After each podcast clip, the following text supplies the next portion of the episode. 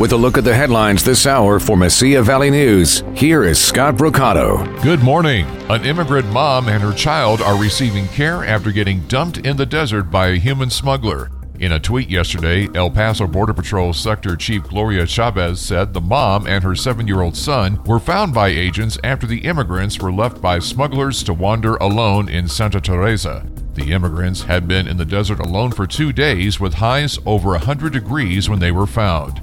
Nearly two dozen illegal immigrants packed into the back of a U-Haul trailer were rescued by the Border Patrol. KDBC reported yesterday that Customs and Border Protection says agents found 33 immigrants in the truck at a McDonald's near Van Horn, southeast of El Paso along I-10 this past Thursday night. The report says the immigrants were close to death due to a lack of fresh air and the excessive heat. Agents clocked the temperature at 100 degrees inside the truck cargo area, even though it was almost midnight. The immigrants were treated at local hospitals for dehydration.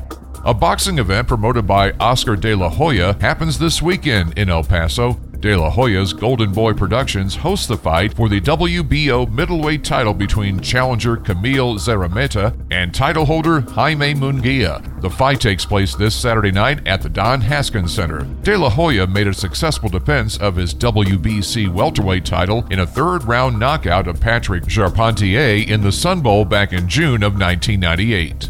Texas Governor Greg Abbott and Donald Trump plan to visit the southern border later this month. Yesterday, Trump said he accepted Abbott's invitation to visit the border with Mexico on Wednesday, June 30th. So far, no other information has been released, with more details expected today during a planned media event with the governor, Lieutenant Governor Dan Patrick, and State House Speaker Dade Phelan. Last Thursday, the governor announced his plan for Texas to use crowdfunding to pay for the completion of the Trump administration's border wall along the Texas Mexico border. With a look at the headlines this hour, I'm Scott Brocato.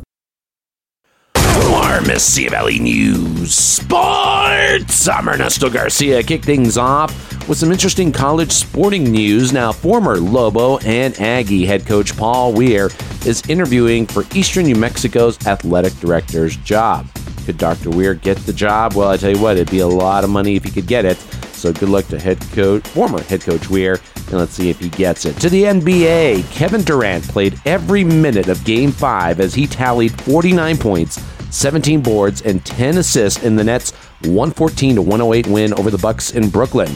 Jeff Green had 27 points off the bench as they made seven three-pointers as Brooklyn took three games to two lead in the best of seven series against the Bucks, who were right in it. Tonight, the Clippers and the Jazz will meet in Salt Lake City for Game 5, and the Hawks will visit the 76ers for their fifth game of the series. Both those series are tied up at two games apiece. To the NHL and the hunt for Lord Stanley's Cup. On the eastern side, uh, well, this was interesting. Andre, Andrei Vasilei made 24 saves as the Tampa Bay Lightning, the defending champs, beat the Islanders 4 2 in Game 2 to tie that series at one game apiece. Later tonight, it is the Golden Knights taking on the Canadiens. The Golden Knights lead the series 1 to nothing. The Major League Baseball, more than 52,000 people. 52,000 people are in attendance for last night's reopening day at Dodger Stadium. It was a star outfielder Mookie Betts' first time playing that he's had a chance to play at a full capacity crowd since joining the Dodgers last season. To the NFL, Derek Carr is not reasserting is not only reasserting his desire to play for the Raiders, he's telling them how much he doesn't want to play against them either. The Las Vegas quarterback said on the first day of mandatory minicamp Tuesday that he'd probably quit football if he had to play for another team and he was traded. He says, I'm a Raider for my entire life. That's some dedication from Derek Carr. And the USGA is doing its best to limit the drama of the golf course at this week's U.S. Open, which kicks off Thursday at Torrey Pines in La Jolla, California. Budding rivalries uh, Brooks, Brooks Koepka and Bryson DeChambeau will not be grouped together for the first two rounds. All I can say is, really, guys? Really? And that is your look at sports. I'm Ernesto Garcia.